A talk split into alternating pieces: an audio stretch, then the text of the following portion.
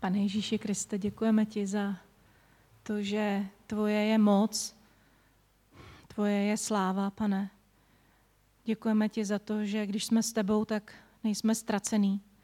Když jsme s tebou, tak vidíme cíl naší cesty, pane. Děkujeme ti za to, že ty jsi ten, kdo osvěcuje naše kroky, že to je tvé slovo, které nás provází životem.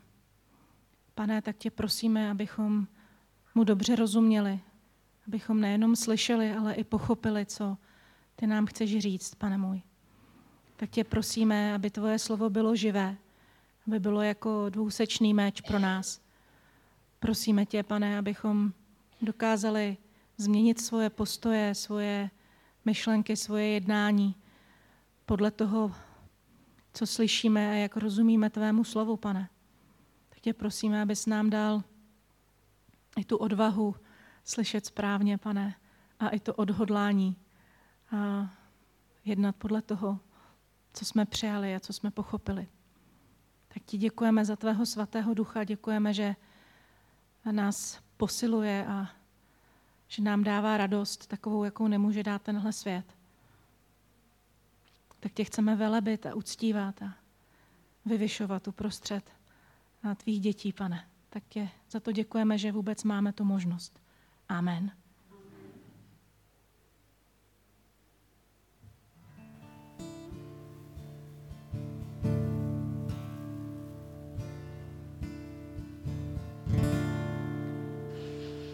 Tvé svaté jméno Ježíš, ať mi stále zní.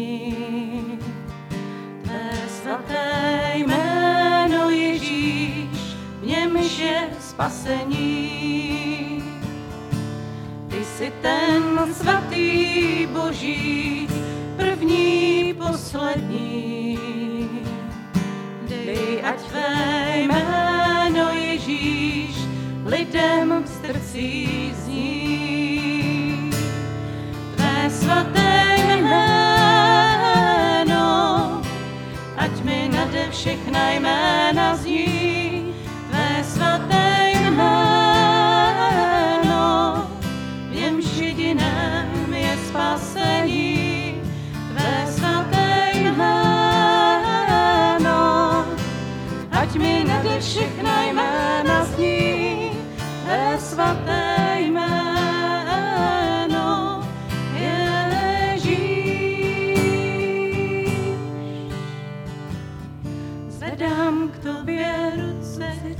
čisté, zpívám píseň chvál.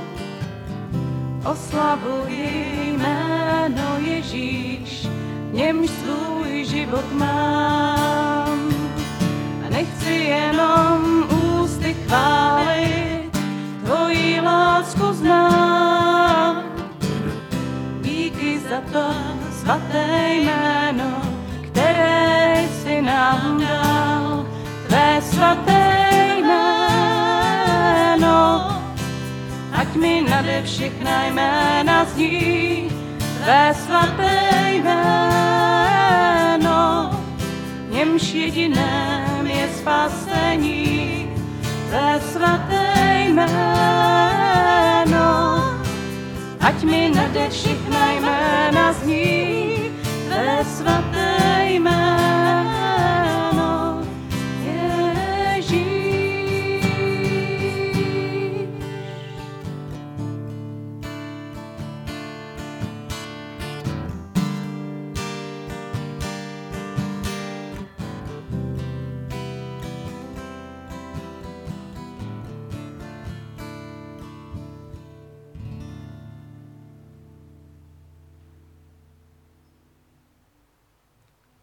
Ježíši, tě, ti moc děkujeme, že tebe známe, tebe můžeme oslavovat, tebe můžeme chválit společně na tomhle místě.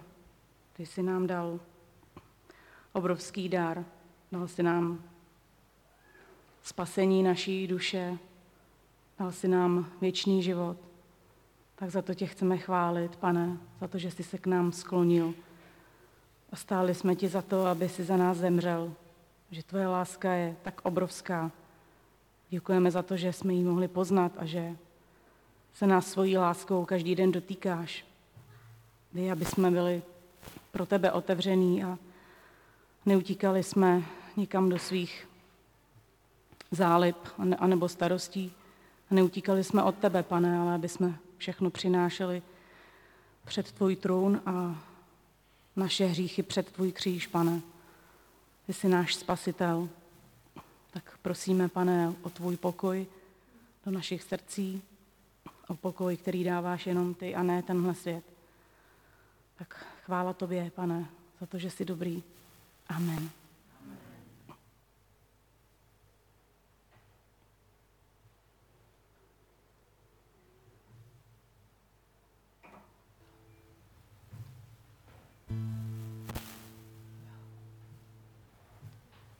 Jsi dárcem života a dárcem pokoje. Duchu svatý přijď a změň ty postoje, co ve mně jsou a nejsou dobré. Co ve mně jsou a nejsou dobré. Jsi dárcem života a dárcem pokoje. Duchu svatý přijď a změň ty postoje, co ve mně jsou co ve mně jsou a nejsou dobré. Pokoj, pokoj mi do srdce dej, když padám, prosím, mě podepírej. Pokoj, pokoj mi do srdce dej, svou láskou mě objímej. Pokoj, pokoj mi do srdce dej, když padám, prosím, mě podepírej. Pokoj, pokoj mi do srdce dej,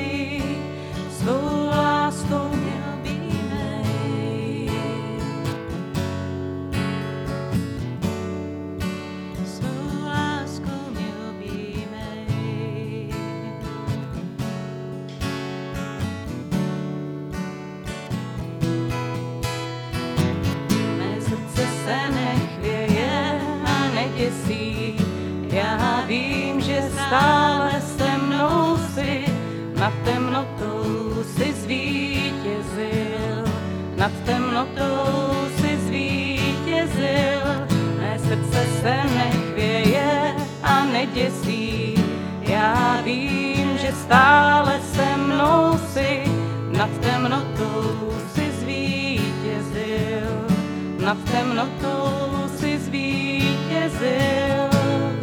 Pokoj, pokoj mi do srdce dej, když padám, prosím mě podepírej. Pokoj, pokoj mi do srdce dej, svou láskou mě objímej. Pokoj, pokoj mi do srdce dej, když padám, prosím mě podepírej. Pokoj, pokoj mi do srdce dej, svou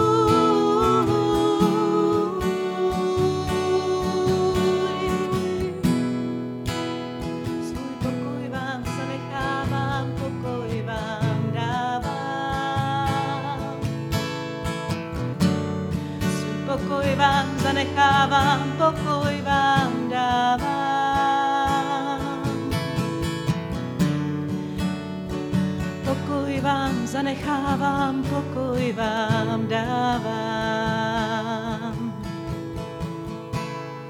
Pokoj, pokoj mi do srdce dej, když padám, prosím mě podepírej.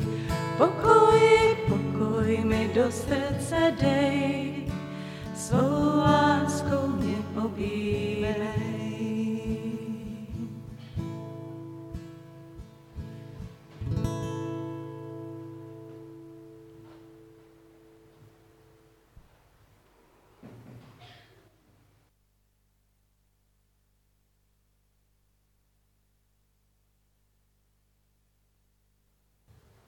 Ano, pane, prosíme, abys nám dal pokoj do našich srdcí.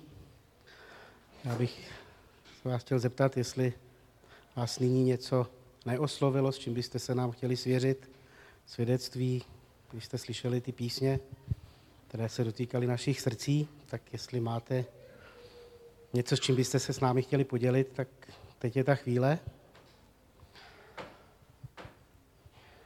Jestli ne, tak já tady poprosím bratra o jeho službu. Toto kázání vzniklo trochu jako reakce na otázku mojí manželky po té, co jsem skoro 30 minut kázal jí a ona usnula. Takže pro vás dobrá zpráva. V závěru mého těžkopádného a nudného výkladu se mě zeptala, a jak je to s těmi ranami, jste uzdraveni? Takže já jsem se rozhodl své kázání výrazně zkrátit a připravit i další verzi, pokud byste si ji chtěli přečíst tak musím říct, že jsem zprvu byl trochu rozmrzelý, jak někdo může usnout uprostřed skvělého, vyváženého, 30-minutového, exegeticky propracovaného lineárního výkladu z aplikací, která vychází ze samotného textu Božího slova. No, uvědomil jsem si dvě věci. Za prvé je jedna hodina ráno a za druhé asi více zajímalo to téma. Je, je to jako ten vtip s tím Augustinem, jestli ho znáte o Augustinovi, významném teologovi z 5. století, se vyprávělo, že jednou seděl na břehu moře a při pohledu na něj byl zcela ponořen do svých myšlenek. Tu k němu přišel malý kluk a ptal se ho, co tu děláš? A on odpověděl, přemýšlím o Bohu, protože ho chci pochopit. A díval se do moře dál a přemýšlel o Bohu. Po chvíli vidí, že onen kluk vyhrabal v písku díru a nosí do ní vodu z moře pořád dokola a dokola bez zastavení. A Augustin na to. To je nesmysl. Obrovské moře se přece nevejde do tvojí jámy. A kluk mu říká, a velký Bůh se má vejít do tvého malého mozku? Kazatelé hnutí víry vykládají toto místo, které dneska budu eh, číst budu pokračovat v tom výkladu z první Petrovy, jak asi očekáváte. Jsem takový urputný, vytrvalý a pokračuju dál. Kazatelé hnutí víry vykládají to místo ve smyslu fyzického uzdravení. Existuje několik podrobných studií, které tento výklad zavrhují, tak jenom poznamenám, že tento výklad ani nestojí na biblickém základu. Ježíšova krev nám nepřináší v první řadě fyzické uzdravení, ale duchovní spásu. To samozřejmě neznamená, že se nemáme modlit za uzdravení, že Bůh nemůže způsobit zázrak. Nicméně očekávání, že když se budu správně modlit, anebo když budu dost duchovní a dost blízko Bohu, že nutně budu zdravý, bohatý a slavný, je totálně mimo. Nebudu to přehnaně odsuzovat jako herezi, raději ocituji výklad našeho předního systematického teologa, který na adresu biblických herezí během univerzitní přednášky řekl toto, cituji a pozorňuji, že použiju jedno prosté slovo, tak abyste se nelekli. Bible v rukou, manželka mě varovala, Bible v rukou debila je jako odjištěný granát v rukou malého dítěte. Konec citátu. Jakýkoliv jednostranný výklad jednoho verše, ač to zní sebelákavěji, je vlastně hereze. Když vezmu jedno místo v písmu a začnu to nadšeně aplikovat do svého života, dostávám se mimo bezpečí biblické zvěsti.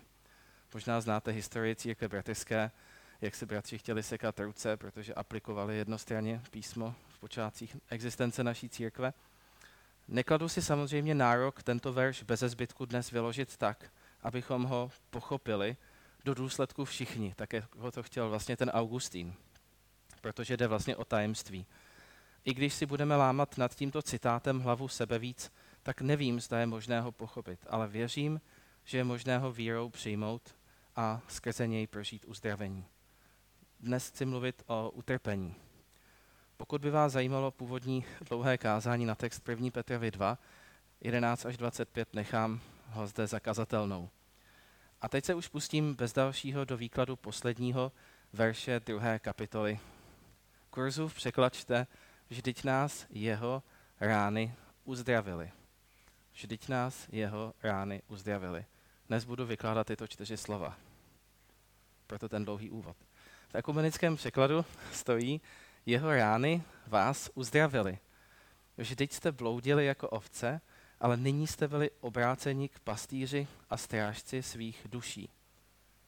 Už jenom letmé srovnání těch dvou překladů, které jsem citoval, nás upozorní na fakt, že v původním řeckém textu, pokud byste mi nevěřili, můžete se podívat, je jedno důležité slůvko, které v tom ekumenickém překladu chybí.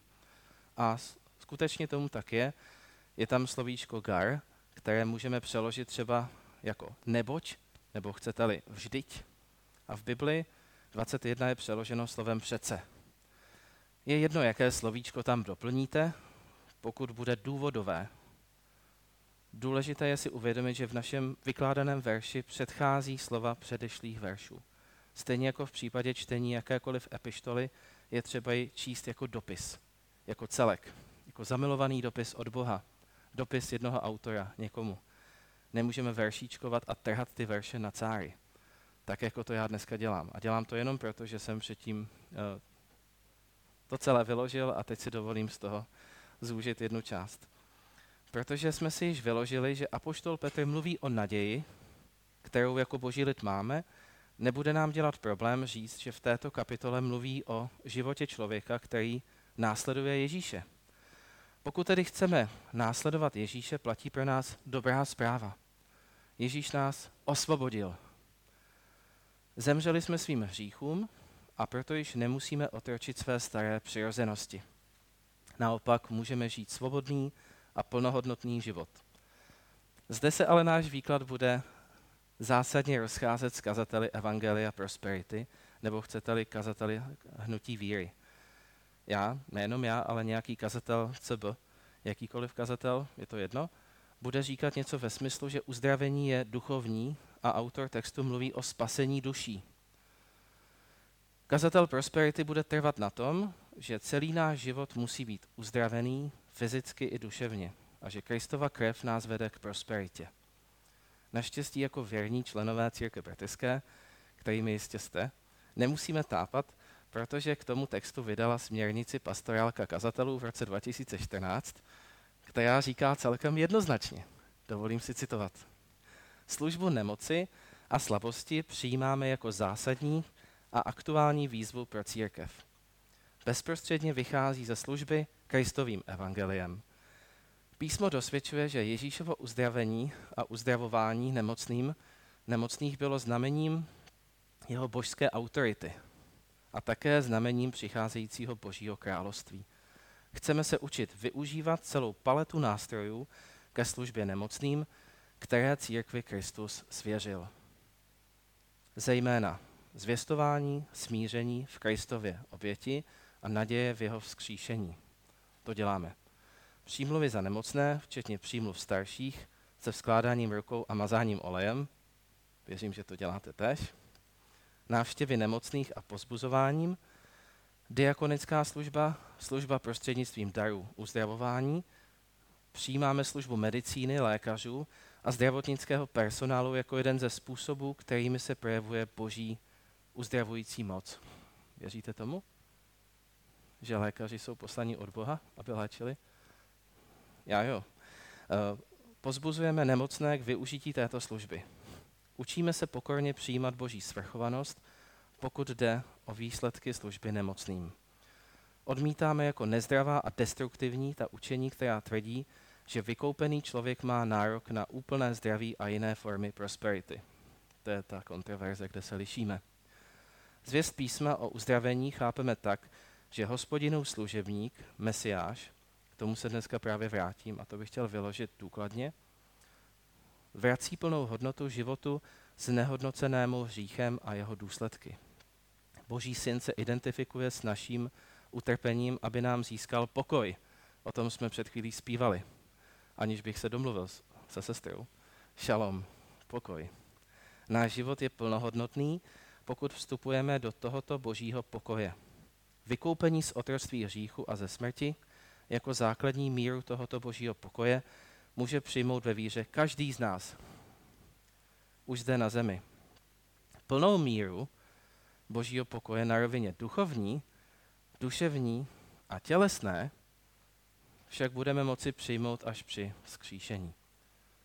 Přičemž pro naše těla to bude znamenat odstranění všech nemocí, bolestí i smrti. Mezitím je široký prostor, který je plně v boží kompetenci. Do jeho plánů pravidla nemáme možnost nahlédnout. Nevíme předem, co zamýšlí s našimi nemocemi nebo jinými nemohoucnostmi. Nikomu neslibuje bezbolestný život, překypující splněnými přáními. Někdy nemoc uzdravuje, jindy dává sílu ji snášet. Někteří prožijí proměnu svého utrápeného těla či duše už teď, jiní až při vzkříšení. Někdy do naší samoty posílá člověka, třeba mě, tebe, kohokoliv, po něm jsme toužili, jindy zůstává věrným přítelem on sám. Někdy všelijaká naše pouta a otroctví láme, láme hned, jindy nás provádí nesnadným zápasem, kdy musíme prokázat věrnost. Tato podřízenost Boží svrchované autoritě není v rozporu s naší službou nemocným. Evangelium našeho Pána Ježíše Krista přijímáme jako zdroj naší naděje v nemoci a slabosti jako cestu do božího pokoje. Asi bych těžko mohl vyjádřit lépe, co bylo řečeno. To nebyly moje vlastní slova, to byl citát. Teď se na to chci zaměřit, co to znamená. V tom 25. verši, v tom jediném verši, který dneska vykládám spolu s vámi, pokud chcete, můžete si ho otevřít v jakémkoliv překladu, čteme, že jsme se obrátili k pastýři a ochránci našich duší. Zůstává nám tedy praktická otázka. Jak snášíme utrpení? Dokážeme být dostatečně trpěliví? A nebo propadáme bez naději, když procházíme bolestí a utrpením? Nedávno jsem prožil zážitek, velmi nedávno, který bych nikomu nepřál, ale ten mi připomněl, jak jako lidé můžeme být slabí. A současně mě naučil, že Bůh si může úplně klidně použít k našemu uzdravení lékaře. Ocitl jsem se v nemocnici uprostřed noci. Tam Bůh mě tam nevytrhl, odvezla mě rychlá. A jak říká klasik básníků, natočili mu EKG a co myslíte, měl ho tam? Neměl. Ha, a člověk, aby se v tom vyznal. Když zkrátka točíte příliš mnoho kofeinu a málo spíte, může se stát, že budete mít psychické stavy, které nejsou příjemné. Ne všechno uzdravení musí přijít nadpřirozeně. Je mnoho forem bolesti a utrpení, které můžeme prožívat a druzí o něm ani nemusí vědět. Proto, když někdo trpí, nesuďme příliš rychle, protože jsme nechodili v botách toho druhého člověka. Protože mi ještě zbývá asi 800 slov, řeknu to podstatné a hlavní hned. Za prvé chci poděkovat všem maminkám za jejich péči. Dnes jeden matek. A proto doufám, že jste své mamince koupili aspoň nějakou tu kytičku, jak už to zmiňoval Karel. A za druhé chci dovyložit náš dnešní text. Ježíš je tím nejlepším lékařem naší duše, ač už je pošramocená sebe víc. Evangelium mluví velice jasně. Náš dnešní text je totiž úžasně napojený na 53. kapitolu Izajáše, kde se mluví o trpícím služebníku. Je to velice jasný předobraz Ježíše. Třetí verš, 53. kapitola Izajáše říká, Opovržený a opuštěný lidmi, muž utrpení a znalý bolestí, jako ten, před kterým tvář si zakrývají. Opovržený, proč bychom si ho všímali? Bolesti, jež nesl, však byly naše, naše utrpení vzal na sebe. My jsme se ale domnívali, že je od Boha trestán, byt a pokořen. On však byl proboden naším proviněním, našimi vinami trýzněn byl. Pro naše blaho snášel potrestání. Byli jsme uzdraveni jeho ranami. Tady jsou ta slova. Byli jsme uzdraveni jeho ranami. Stejná slova, která používá apoštol Petr v prvním listu Petrově ve druhé kapitole 25. verši. Byli jsme uzdraveni jeho ranami. My všichni jsme jako ovce zabloudili, každý se na svou cestu obrátil. To známe v té písničce. Hospodin ale uvalil na něj provinění nás všech. Byl zmučen a přestože trpěl, ústa neotevřel. Na smrt byl veden jako beránek, jako ovce před střihači. O něm měl, ústa neotevřel. Jistě nás napadne známá písnička Všichni jako ovce jsme zabloudili. Znáte ji? Bratr Pfeiffer, myslím, složil nebo nějak zinscenoval. Na svou cestu se obrátili, ale hospodin uvalil na něj nepravosti nás všech. Vzal na sebe naše bolesti, naše nemoci, jako beránek k zabití veden byl, aby vymazal náš hřích. Když čteme náš dnešní text, je aspoň pro mě těžké zůstat chladný vůči evangeliu. A to ve dvojím smyslu. Buď v tuhletu chvíli budeme cítit osvobození z vin, které jsme zavinili, anebo se stotožníme s Ježíšem, který trpěl nevinně, když trpíme nevinně. Ať už jsme, či nejsme vinní, musíme nakonec pokleknout před Ježíšem, naším spasitelem. A uznat, že ho potřebujeme. Můžeme se stotožnit s jeho ranami, které nás uzdravují a můžeme vyznat u jeho kříže. Opravdu mi rozumíš, protože jsi prošel utrpením celého světa a tudíž znáš i to moje utrpení. A proto, když se s tebou stotožním, můžu být duchovně, zdůraznuju duchovně, vyléčen. A nebo si uvědomím, že jsem říšný a potřebuju odpustit viny. Já osobně potřebuju obojí. Jednak jsem pěkně zbytý ranami, které mi vlivem okolností život uštědřil, a jednak určitě platí, že pícha je kořenem všech hříchů a tedy i toho mého. Když si hýčkám to svoje zranění a nechci do toho Boha pustit, aby mi eh, mé zranění vyléčil, raději se budu litovat a prskat kolem sebe depresi, raději si budu stěžovat a ukazovat prstem na druhé. On za to může, ona za to může, ono za to může. Znáte ty dva Japonce, ono a se to, na které všechno svádíme? Dobrá zpráva ale je, že mě Bůh nekonečně miluje a přijímá a chce mě uzdravit duchovně. Neříkám, že fyzicky nebo duševně ne, ale to je na jeho straně.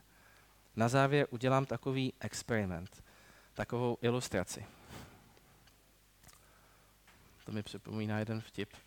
Přijde kazatel a položí si takhle cihlu na kazatelnu a teď všichni čekají, co bude. A on skončí to kázání, to cihlo zase si dá do baťušku, odnese si ho a nestane se nic. To není ten případ. Na závěr udělám takový experiment, takovou ilustraci. Věnuju se mimo jiné lékařským pomůckám. Tak tady v tom, jsem chtěl dneska udělat slovíčko pro děti, ale pak jsem si uvědomil po rozhovoru s Karlem, že slovíčka pro děti jsou hlavně pro dospělé, takže teď udělám slovíčko pro děti v kázání. Pro vás. Tady jsou takové různé blbosti. Tohle se strká do pusy, když někdo nemůže dýchat. A tady mám jednu takovou věc. Možná to někomu může zachránit život, pokud to umíte správně použít.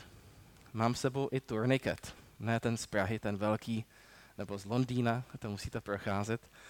Ale je to takové velmi efektivní škrtidlo. Teď určitě někoho naštvu, protože je tady někdo z lékařský péče tamhle. Že jo? A už se na mě tváří, jako že mě zabije protože prošel tréninkem od Červeného kříže, kde se to nedoporučuje.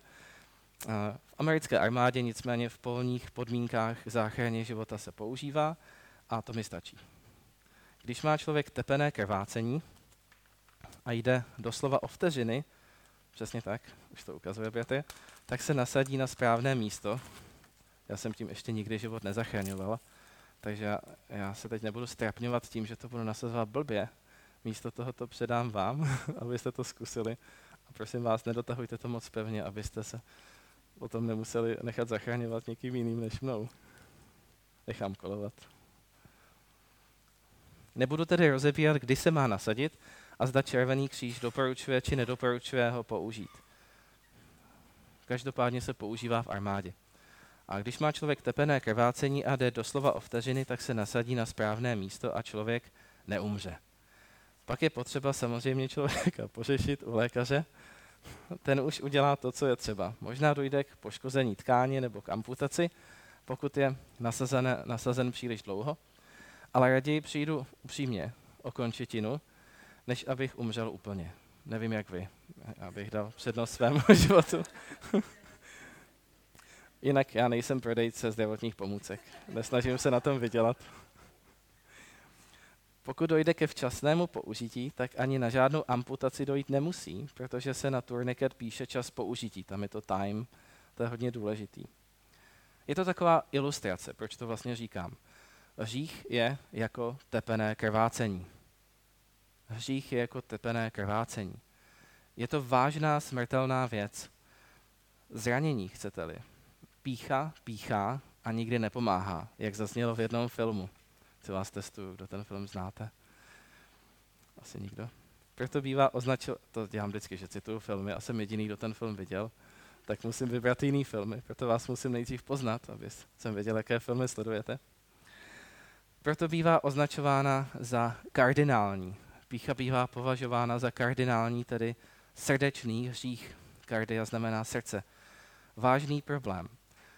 To, že své zranění chráním před uzdravením, je problém, se kterým je nutné něco udělat. Pokud to, eh, že mi někdo ublížil, budu skrývat, ničemu to nepomůže. Neodpuštění mě uvádí do stavu duchovní necitlivosti a hrozí mi riziko, promiňte mi to vážné spojení, duchovní smrti. Hořkost a bolest mě může rozežrat jako červy a skončím špatně.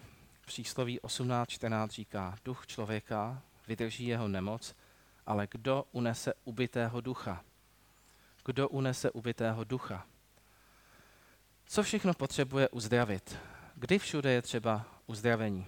Teď vám dám seznam, ale já jsem nad tím přemýšlel sám u sebe. Když se položí, najednou už nedá důvěřovat. Když se položí, už nedá znova důvěřovat.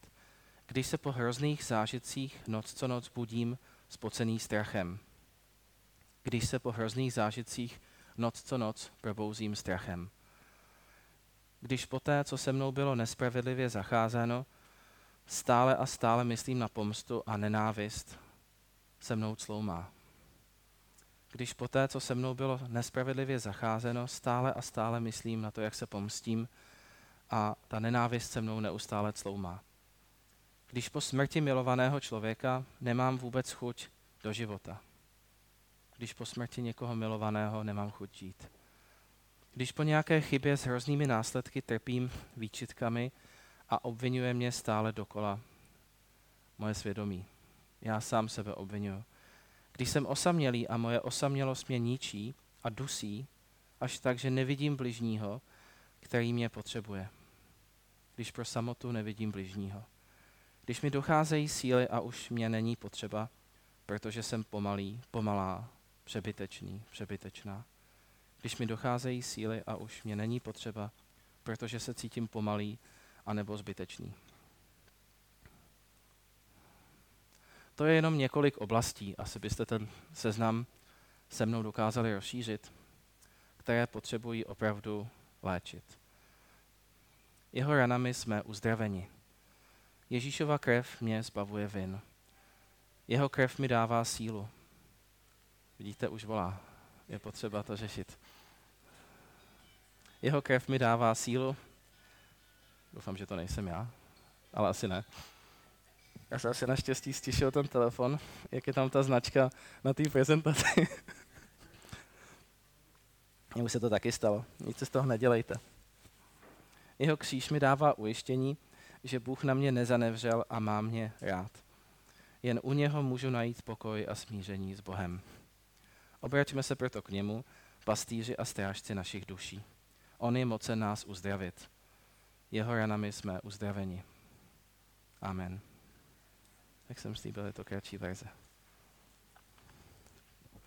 Tak já předávám slovo do studia a ještě se pomodlíme, si můžu.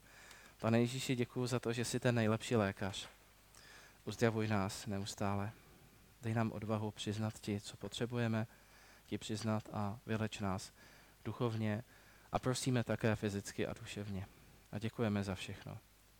Vyvyšujeme tvé svaté jméno. Amen. Děkujeme bratrovi za jeho slovo. Ještě jednou nám všem přeju pokoj v srdci a radost v srdci. A pojďme se nyní modlit, můžeme zůstat sedět, můžeme jí stát, můžeme klečet, jak, jak kdo jste zvyklí. Tak pojďme se modlit. Pane Bože, Otče náš nebeský, děkujeme ti za tu milost, že se s nám dal poznat, že můžeme být tvými dětmi, pane, a že ty vedeš naše životy a tak my jsme tě chtěli prosit o to, abys nám nedával zarmoucený srdce, aby jsme kolem sebe ne, nešířili negativismus, zlou auru, ale abys nám dal do srdcí radost, aby jsme tu radost dokázali rozdávat dál, pane, aby, aby v těchto těžkých časech, kdy nás přepad covid, válka na Ukrajině, energetická krize, pane, tak aby, aby jsme jimi byli pospůzením pro lidi kolem nás, pane, světlem, aby, aby z nás proudila tvoje láska, aby opravdu jsme voněli po tobě, Bože, a mm, dokázali zpříjemnit uh, ty dny lidem kolem nás, pane. Tak, tak tě o to moc prosím, aby jsme se jako církev dokázali chovat jako tvoje děti a, a tvoji lásku předávali dál lidem kolem nás, pane. Taky za to moc prosím, Bože. Moc tě prosím já za, za tu situaci na Ukrajině a za to všechno, co je s tím spojený, pane. Tak aby ty jsi se k tomu sklonil, aby tomu dal řešení, aby mm, se ten konflikt nerozšířil, pane, do světa, aby to, co nejdřív skončilo, to utrpení pro ty lidi tam a i ty, co jsou vytržený z domovů, pane. Tak buď se všemi jimi, Bože. Děkujem ti, že ty vyslýcháš naše modlitby, že ty nás uzdravuješ a tak prosím jedny v našich životech, tak aby opravdu jsme se cítili zdravě a, a plní, plní, plní života, plní tvého života, tvé lásky, pane. Tak prosím, paň nás svým duchem, ať v plnosti ducha můžeme tobě sloužit a lidem kolem nás, pane. Ať tady v Děčíně jsme takovým majákem, pane, pro, pro lidičky, Bože. Tak tě o to moc prosíme. Amen. Pojďme nyní postat eh, závěrečnému požehnání.